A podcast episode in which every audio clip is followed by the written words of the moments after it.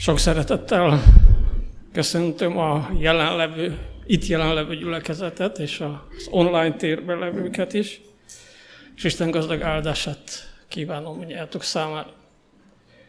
Az alapige az egy nagyon jól ismert uh, ige szakaszt, amit nagyon gyakran hallunk. Mégpedig a Mózes negyedik könyve hatodik fejezetéből olvasom az ígét, ott a 22-től a 27. versig, tehát Mózes negyedik könyve, 6. fejezet, 22-től 27-ig, így hangzik Isten igéje. Azután így beszélt az Úr Mózeshez, mondd meg Áronnak és fiainak, így áldjátok meg Izrael fiait, ezt mondjátok nékik. Áldjon meg téged az Úr, és őrizzen meg téged, ragyogtassa rád orcáját az Úr, és könyörüljön rajtad, Fordítsa feléd orcáját az Úr, és adjon neked békességet. Így szóljanak nevemben Izrael fiaihoz, és én megáldom őket eddig az igen. Leggyakrabban az úrvacsorai eh, Isten tisztelet végén, de nem csak akkor hangzik el ez a néhány mondat, az úgynevezett Ároni áldás. Eredetileg Isten Mózes testvérének, Áronnak mondta, hogy az Ószövetségi Isten tiszteleten mondja el ezt a szép áldást a népnek. Gyönyörű, gazdag, jó kívánság ez, és egy, egyben íge is, hiszen Istentől ered. A baj az, hogy mint nagyon sok dolgot, amit újra és újra olvasunk, újra és újra hallunk, megszokunk, nem értjük, hogy mit jelent. Ez általában történni szokott, ha valamit gyakran hallunk és megszokunk. Olyan természetesen. Már nem is foglalkozunk a mögötte levő dolgokkal. Nem tudom, hogy időnként eh, figyelem a közösséget, hogy eh, olyan, automa- olyan régi énekeket, amit ismernek, olyan automatikusan énekelnek, nem is figyelnek a szövegre, és az óravezető véletlenül kihagyott egy verszakot, és azt mondta, hogy egy, kettő és négy, és nincs kivetítve, mint itt, akkor az egy-kettő után automatikusan a harmadik verszakot kezdik el énekelni, olyan, olyan megszokottá válik az egész. Mit mondhatok, amikor, mit mondunk például, egyáltalán mi az áldás? Mit mondunk, amikor például így köszönünk el egymástól, hogy Isten áldjon meg? Mit kívánunk a másiknak? A Biblia tanítása szerint az áldás minden testi és lelki jónak az összege, amit Isten az embernek adhat. Minden áldásnak a forrása maga Isten. Minden áldás ajándék és nem lehet kiérdemelni. Az ő végtelen szeretetéből nekünk mindenféle jót akar ajándékozni. Tehát nem mi adjuk az áldást, mi csak hirdetjük, hogy Isten áldást akar adni. Mi csak kívánhatjuk egymásnak, hogy Isten áldjon meg, és kérhetjük az áldást a magunk számára, az áldást mindig Isten adja. Nem Áron áldotta meg a népet, még ha ő mondta el ezt a szöveget, és nem a lelkész áldja meg a gyülekezetet az úrvacsora végén, mert a lelkésznek ugyanolyan nagy szüksége van Isten áldására, mint bármelyiketeknek. Ő csak hirdeti ezt a nagy lehetőséget, hogy Isten annak ellenére, hogy ilyenek vagyunk, amilyenek. Kész nekünk ajándékozni minden test és lelki jót, amire szükségünk van. Nézzük meg közelebbről ezt a szép ígét. Ez a, ennek az ígének a szerkezete is nagyon gyönyörű.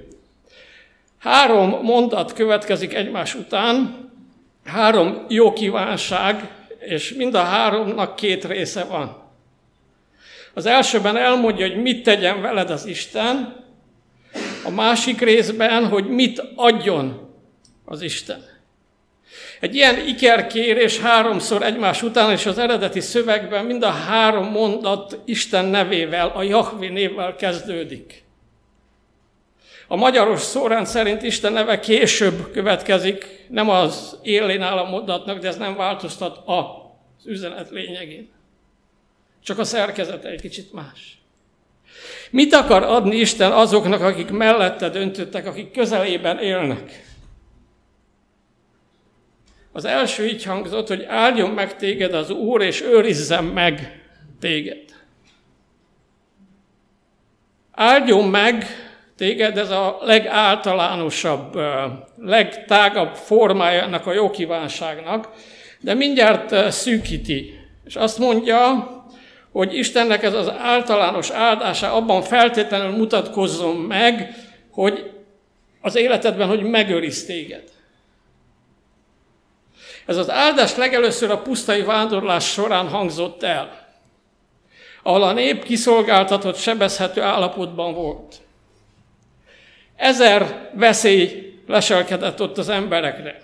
Több százezer ember vonult. A sor eleje nem tudta, hol a sor vége. A vége nem tudta, merre kanyarodik az eleje. Minden oldalról sokféle veszély fenyegette őket. Nem tudom, hogy ismeritek, emlékeztek-e a tüzes kígyók történetére, amikor megmarták őket, zugulottak, nem először és nem utoljára, és megmarták őket a tüzes kígyók. Azok a tüzes kígyók végig ott voltak a pusztában velük. Csak Isten védte őket. És ennél a lázadásuknál Isten egyszerűen visszavonta a védelmét. És akkor megmart egy csomó embert. A Pátriák és Profiták című könyvben azt olvassuk, mivel az isteni hatalom pajsként védelmezte Izraelt, ezért számtalan veszedelmet, amely folyamatosan körülvette őket, nem is fogtak fel és nem is ismertek meg. A mérges kígyokat, amelyek elárasztották a pusztát, tüzes kígyoknak nevezték, marásuk szörnyű következményei miatt. A marás magas, lázat, heves gyulladást és gyors halált okozott. Most, amikor Isten elvette védelme, védelmező kezét Izraeltől, ezek a veszedelmes, mérges állatok sok embert megtámadtak és megmartak. Egyébként addig is ott voltak. Csak Isten védte őket. Isten azt mondja, hogy ne feledkezzetek el ebből az áldással, hogy én, mint jó pásztor, őrizlek titeket. Ezt tudatosítsátok magatokban azáltal is, hogy kívánjátok egymásnak. Hogy az Úr őrizzen meg titeket. A szó, az a szó szerepel itt, ami a pásztorokkal kapcsolatban használtak akkor. A pásztor terelgeti, vezeti a nyáját, védi minden bajtól, veszedelemtől, gonosztól. Nem tudom, emlékeztek-e, Dávid, amikor Saul maga elé hívja, akkor azt mondja, hogy a pusztában, amikor az nyáját őriztem, jött egy oroszlán, hogy elragadjon valami a nyájból valami, egy juhat vagy bárányt, és én megvédtem, vagyis én széttéptem az oroszlánt. Gondoskodik az életben maradásukról a pásztor ott őrködik felette mindenféle szempontból. Isten azt ígéri nekünk, hogy sok veszély között fog vezetni az utatok, mindig jobbról, balról ellenség leselkedhet rád. Mindig csak a következő lépést láthatod, az út végét nem. De bízál abban, hogy az Úr, vagyis én hűséges pásztor vagyok. Eszembe jutott egy másik íge, amikor a babiloni fogságból hazatért a nép. Egy csomó lerombolt város, falu, elgazosodott földek várták őket, nem voltak a városok körül, települések között nem voltak falak, akkor is teljesen kiszolgáltatottak és sebezhető állapotban voltak. Isten egy erőteljes képpel ígéri nekik ugyanezt, a Zakariás könyve második fejezet ötödik versében azt mondja, hogy Nyugodjatok meg, tűzfal gyanánt veszlek körül titeket, azt mondja az Úr. Nincs körülvéve a város fallal. És abban a korban a városfal nélkül az kiszolgáltatottságot jelentette. Nyitott minden, jöhet az ellenség, ha akar, de egy láthatatlan és áthatolhatatlan fal, az Isten őrző oltalmazó kegyelme ott van, tűzfal védi a népet. Egy másik ugyanilyen még kedvesebb kép, ami a Zsoltárokban vissza-visszatér, amikor azt, azért könyörög a sokféle veszély között élő ember, járó ember, hogy Uram, a te szárnyaid árnyékában hadd húzódjak, amíg elvonul a veszedelem. Aki látod már kotlót kiterjeszteni a szárnyát a csibéi felett, én még abba a korban nőttem fel, amikor láthattam ezt, és nem azok közé tartozok, aki azt gondolja, hogy a Tesco-ban az Oceanbe terem a csirke. E, sokszor éppen a közeledő vihar alatt az érti ezt a képet. A szárnya alá vesz Isten. A soltáros hitében ott visszhangzik az ároni áldásban kapott Isteni ígéret, hogy áldjon meg téged az Úr, és őrizzen meg téged. Minnyáján tudnánk példákat mondani arra, hogy milyen fenyegetett korban élünk. Hogy folyamatosan nő a bizonytalanság, az erőszak, elhatalmaskodik a gonosz. Sokszor a megfoghatatlan gonoszság csak a következményét, a pusztítást látjuk. Ez a vírus helyzet is olyan bizonytalan, tehát sok, nagyon sok mindent az emberek életében. Óhatatlanul nő a szívekben a félelem. Isten éppen ettől a félelemtől akar megszabadítani minket. Ezzel kezdi az ígéreteit, mert minden áldás ígéret is, hogy mi erre számíthatunk. Ezzel kezdi. Áldjon meg téged az Úr, és őrizzen meg téged. Bízzunk az ő pásztori hűségében, az ő erős jobb kezében, hogy a Biblia sokszor kifejezi Isten erejét. És bízzunk abban, aki méltó mondhatta el magáról, hogy én vagyok a jó pásztor, a jó pásztor életét adja a juhokért. Inkább ő belepusztul. Csak a benne hívők maradjanak életben. Csak legyünk azok közelében. Ez a Jézussal való hitbeli közösség, életfeltétel, léttétel, létfeltétel a számunkra. A második mondat így hangzik, hogy ragyogtassa rád orcáját az Úr, és könyörüljön rajtad. Az orca az arcot jelenti, érdekes, hogy az új fordítás is megtartotta ezt a régies változatot. Itt azt akarja kifejezni, és ha végignézzük a Szentírást, eh, látjuk, hogy ez tényleg így van, hogy akkor ragyog fel valakinek az arca, amikor rámosolyog a másikra.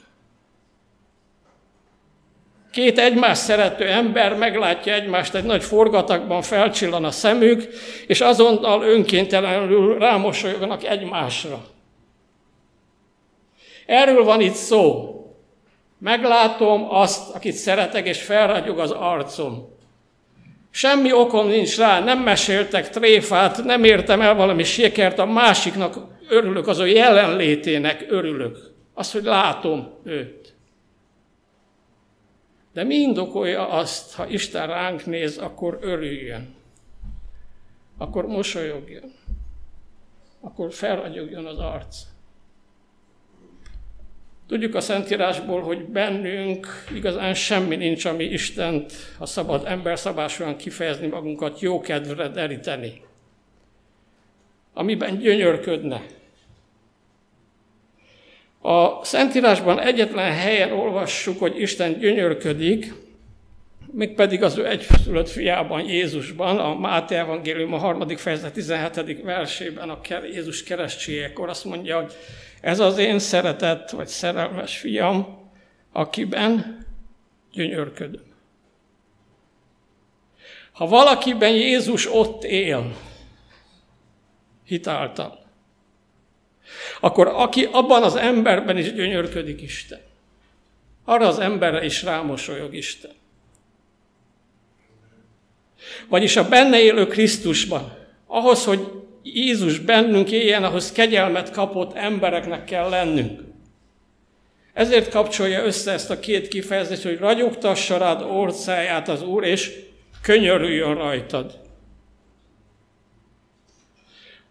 Akin ő könyörül, aki az ő kegyelmét, bűnbocsátó irgalmát hittel, örömmel komolyan veszi, aki kegyelmet kapott bűnös, arra Isten mosolyogva néz. Abban már tud gyönyörködni, ráragyogtatja az ő arcát. A Biblia arról is ír, hogy Isten nem minden esetben néz ránk mosolyogva. Van olyan, hogy eh, haragosan néz. Sőt, olyan is van, hogy elrejti az ő orcáját, legalábbis ilyen képekkel eh, fogalmaznak bizonyos dolgokat a Biblia. És eh, Ha elfordul tőlünk, az egy borzasztó helyzet. Ez mindig az ítéletet jelenti. De egyrészt legyünk tisztában, hogy ezek képek, hogy valamennyire megértsük Isten reakcióit. Másrészt a harag, haragosan néz ítélet kifejezések, nem szabad a mi emberi reakciónkkal azonosítani, az nem ugyanaz, mint a mi bűnös természetünkből fakadó reakciók és érzések. Csak így érteti meg velünk. Például azt mondja a, a, a 54. Ézsaiás könyv 54. fejezet 8. versében azt olvasjuk, hogy túláradó haragomba, haragomban egy pillanatra elretettem előled arcomat. Egy pillanatról van szó. Amikor ő haragszik, és ha ránk néz, mindig méltán haragudhatna, akkor elrejti az arcát. De ez a harag nem az, ami emberi haragunkkal egyenlő, hogy az előbb is mondtam, hanem az, az a fájdalom, amit érez, ha valaki elutasítja, mert tudja, hogy ez egy rossz döntés. Ezért van ebben az áldás kívánásban pont ennek az ellenkező, hogy ragyogtassa rád az ő arcáját az Úr. Mosolyogron rád Isten, és könyörüljön rajta. Ennek a szónak könyörülni az Ószövetség eredeti nyelvében van még egy jelentése, még pedig lehajolni. Mosolyogron rád Isten, és hajoljon le hozzá.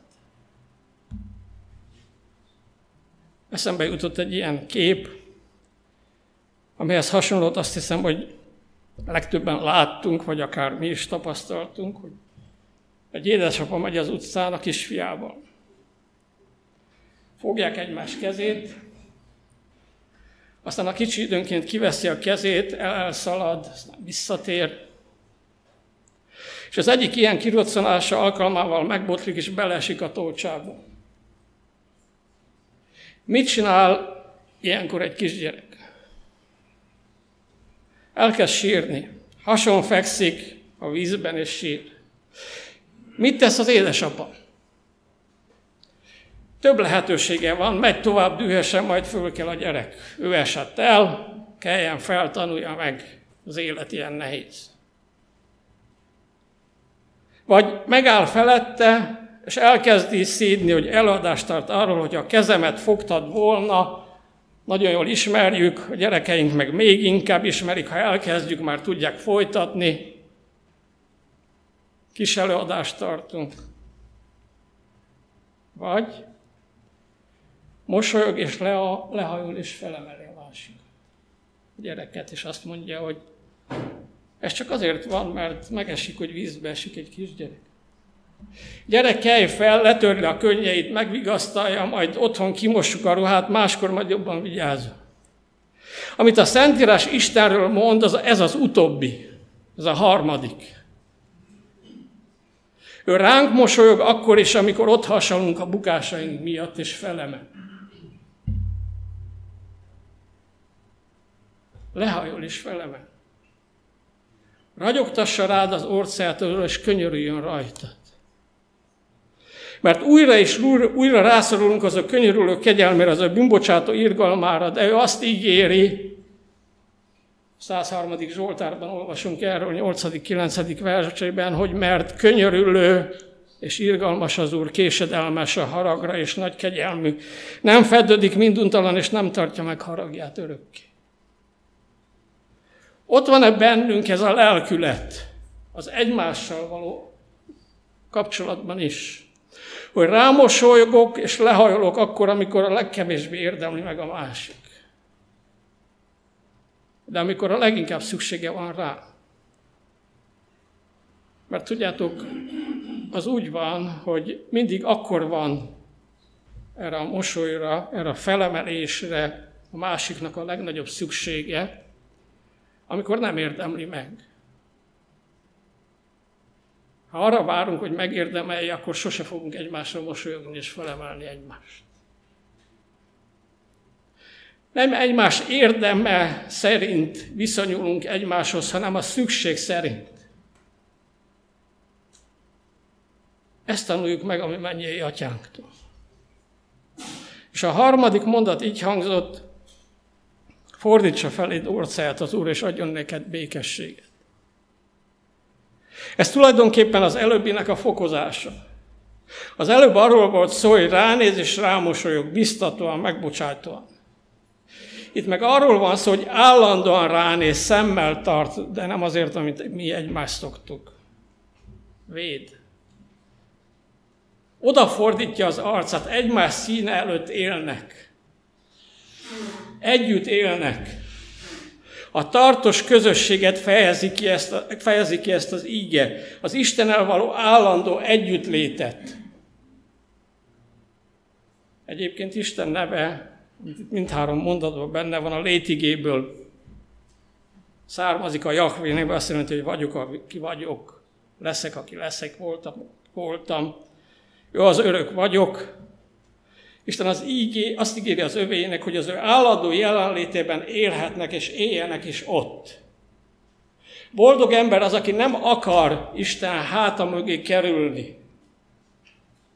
Nem akar előle elrejtőzni, és semmit sem elrejteni, hiszen úgy lehet, bár elég gyakran kergetjük ezt az illúziót. Maradjuk mindig az a színe előtt. Az élet sokféle fenyegetettsége között a magunk esendőségét, bukására való hajlamunkat ismerve az a színe előtt maradni.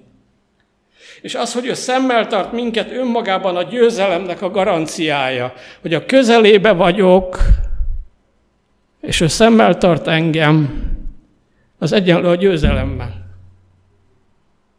Amikor Kainról olvasok a Bibliában, akkor ennek a szónak az ellenkezője van ott, hogy miért haragudtál meg, és csüggesztetted le a fejedet.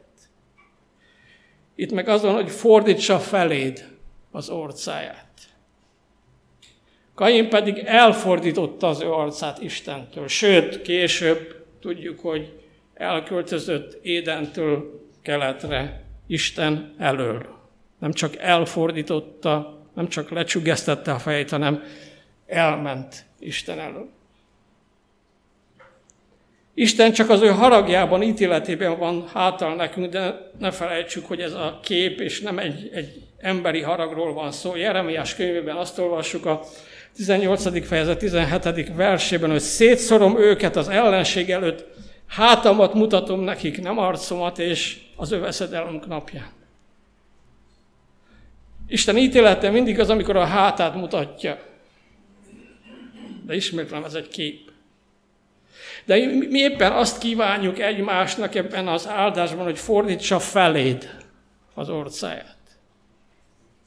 A 80. Zsoltárban újra és újra ismétlődik, hogy fordíts ránk arcodat, és szabadíts meg minket. Mindig szabadítás, győzelem, ajándék, gazdagodás következik, amikor Isten felénk fordítja az ő arcát. Csak az a fontos, hogy mi is arccal ő fele legyünk.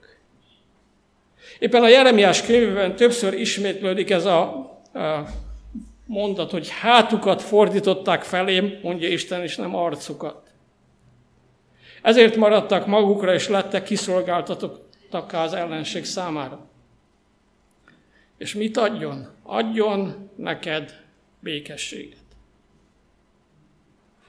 A Biblia nyelvén a békesség nem csak a háborúság hiányát jelenti, hanem a békesség, a salom azt jelenti, hogy az élet feltételei gazdagon áradnak arra, aki békességben van. Egy bibliatudós professzor így szemléltette eh, a békesség szó bibliai jelentéstartalmat. Azt mondta, hogy a halnak a vízben van békessége, és nem a szatyorban, mert ott elpusztul.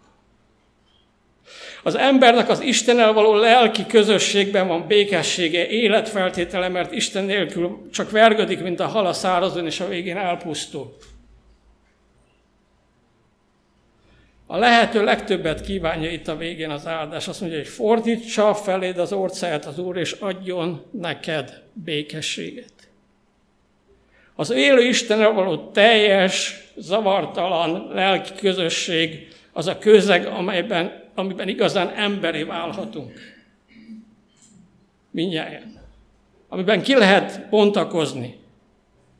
Ahol jól érzi magát az ember ebben a mikroklímában Akkor is, ha körülötte a feje tetejére áll minden, és elszabadult a gonoszság, mert ebben a közösségben az ember érti Istent, egyetért vele, egyet akar vele. Tud neki engedelmeskedni, és nekünk mindig az a legjobb, ha neki engedelmeskedünk. Ebben a közösségben lehet megmaradni és túlélni mindent. Az apostolok történetében azt olvassuk, hogy a tanítványokra hagyományozott béke inkább belső, mint külső, mely a harcokon és küzdelmeken keresztül is az övék marad. Azt hiszem, ezek után minnyájunk számára érthető, ha azt mondom, hogy ez a békesség az egy személy. Neve van, úgy hívják, hogy Jézus Krisztus. Így is olvassuk több helyen a Bibliában. A legismertebb az Efézusiakhoz írt levélben van, amikor azt mondja, hogy ő, vagyis Jézus, ami békességünk. Mert ő békéltette meg velünk azt az Istent, aki ha ránk néz, nincs kedve mosolyogni. Aki emberileg fogalmazva csak haraggal nézhetne ránk. De Jézus Krisztus Golgotai áldozat ezt a kérdést oldotta meg. Ezért kínálja nekünk az ő békességét. A János Evangélium a 14. fejezet 27. versében azt olvassuk, hogy az én békességemet adom nektek, de nem úgy adom nektek, hogy a világ adja. Ezért tudta olyan szépen megfogalmazni Adi Endre bibliai ihletésű sorait, hogy békíts ki magaddal, s magammal, hiszen te vagy a béke. És ez a sorrend megfordíthatatlan. Előbb Istennel békél meg a hitetlenből hívővé vált ember, aztán a békességet talál önmagában is. Mert Jézus beköltözött az életében, és ő a mi békességünk. Pálapostól a romai levélben fejtik ki ezt részletesebben, és ezt a verset jó lenne eh, kívülről megtanulni mindjájunknak a római levél 5. fejezet első versét, hogy mivel megigazultunk hitáltal, békességünk van Isten elemi Urunk, Jézus Krisztus által. Elmondja, hogy Jézus már akkor oda áldozta magát értünk, amikor még nem voltunk békességben Istennel, hanem ellenkeztünk vele, ellenségei voltunk. De Jézus teremtett békességet, ezért kérlek, kérleli Pál a korintusiakat, hogy mintha Isten kérne, mi általunk Krisztusért kérünk, béküljetek meg az Isten. Isten nem ellenség. Jézus megbékéltetett vele. Akkor mi se viselkedjünk bizalmatlanul ellenségesen, fenntartásokkal vele szemben, hanem szolgáljuk, szolgáltassuk ki magunkat egészen ő neki. Hiszen ő körül akar venni védelmével bennünket. Hiszen nála készen van a könyörület, az írgalom, az elbukott számára, és ő az életfeltételek gazdag áldását ígéri a benne hívőknek. Könnyebb megjegy, megjegyezhetőség kedvéért, ha három B betűs szóval jeléljük ezt a hármas áldás kívánást, akkor azt mondhatjuk, hogy Isten kíván nekünk, kínál nekünk biztonságot, őrizzen meg téged, bocsánatot, könyörüljön rajtad, és békességet. Biztonság, bocsánat, békesség. Erről szól az ároni áldás. Ezt kívánjuk egymásnak. Ha ez megvan, valakinek semmije sem hiányzik. Ezen belül lehet ilyen vagy olyan a sorsa, az anyagi helyzete, az egészsége, az emberi kapcsolatai, de ha biztonságban érzi magát Isten mellett. Ha naponta Isten kegyelméből él, és számíthat az ő bocsánatára, és ha az életfeltételei gazdagon áradnak, vagyis békéje van, akkor mindene megvan. Mert a bibliai békesség fogalomban az Istennel való örök közösség, az üdvösség is benne van. Akkor üdvösséget kapott már itt. És mit adhat többet bárki neki? Az árani áldásban, annak utolsó mondatában, békességben benne van az üdvösség is. Áldjon meg téged az Úr, és őrizzen meg téged. Ragyogtassa rád orcáját az Úr, és könyörüljön rajtad. Fordítsa feléd orcáját az Úr, és adjon neked békesség. Nyugodtan mondhatjuk, nem csak azt, hogy a béke maga Jézus Krisztus, hanem az az áldás is maga Jézus Krisztus. Ő benne ad nekünk Isten minden jót, amire szükségünk van. Emlékszünk a Biblia, amit a Biblia aranyszövegének szoktunk nevezni, János 3.16. Úgy szerette Isten a világot, hogy az egyszülött fiát adta, hogy aki hiszen őben el ne vesszen, hanem örök élete legyen. Vagy ott van a római eh, levél 8. fejezet 32. verse, hogy aki tulajdon fiát nem kímélte, hanem mindjájunkért odatta, hogy ne ajándékozna nekünk vele együtt mennyit? Mindent. Ha Jézus a tiéd, akkor minden a tiéd. Isten áldásainak a foglalata. Jézusban teljesedik be az Ábrahámnak adott ősi ígéret, és amikor Isten azt mondta, hogy Ábrahámnak a Mózes első könyve 12. fejezet, második és harmadik versében, hogy megáldalak téged, és áldás leszel, és megáldatnak benned a föld minden nemzetei. Ha viszont valaki hittel, örömmel, hálásan fogadja Isten áldását, átárad az ilyen ember az ilyen emberen az másokra. Azt mondja, hogy megáldalak, és áldás leszel. Ne csak kívánjuk ezt az áldást egymásnak, magunknak, másoknak, hanem engedjük, hogy Isten rajtunk keresztül másokat is áldjon meg. Keressük ennek a lehetőségét már ma, a jövő héten, meg egész életünkben. Isten áldás forrása kiapadhatatlan, onnan kapjuk újra és újra az utánpótlást, de ne rekedjen meg nálunk, hanem adjuk tovább másoknak. Ezért éljünk az ő közelében, az ő orcája előtt. És ha valaki közülünk elesik, akkor ne Ellen White idézeteket olvassunk neki, hanem rámosolygunk, lehajolunk és felemeljünk. Amen. jó atyánk, megváltó Istenünk, akinek köszönhetjük a létünket, hiszen Te teremtettél minket. Ezen a szombaton is hálásak vagyunk Te neked. Hálásak, hogy itt lehetünk, hogy egészségesek vagyunk. És hálásak azért, hogy újra és újra meg akarsz áldani minket. Mert te szerető áldást osztó Isten vagy, aki ajándékozó. Urunk, ott, hogy el tudjuk fogadni újra és újra ezt az ajándékot, az ajándékaidat, és ezekkel élni tudjunk, és ne visszaéljünk. Köszönjük, hogy te felajánlod számunkra az állandó közösséget veled. Hogy a közeledben éljük le életünket melletted, a te or- orcád előtt, mert ott biztonságban vagyunk. És köszönjük, hogy ezt a biztonságot meg is ígéred számunkra.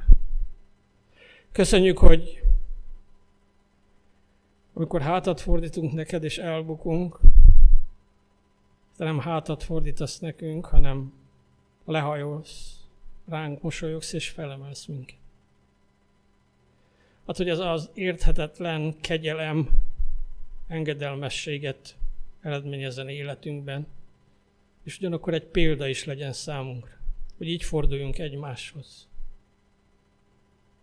Hogy amikor nem érdemeljük meg, mikor nem érdemlik meg a másik, hiszen úgy haltál meg értünk, hogy nem érdemeltük meg, akkor lehajulunk és felemelünk rámosolygunk, nem kioktatjuk őt.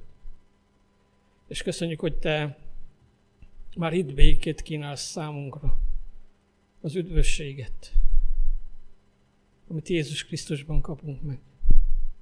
Hálásak vagyunk te ezért, és azért is, hogy Ez véglegesen és teljes mértékben akkor valósul meg, amikor reménységünk a Te ígéretet, hogy Jézus visszajön, értünk, hogy magához vigyen. Hisszük, hogy ott lehetünk Te veled, ha már itt a közeledben élünk. Hálásak vagyunk te, neked ezért, és a Te oltalmadat kérjük továbbra is. Amen.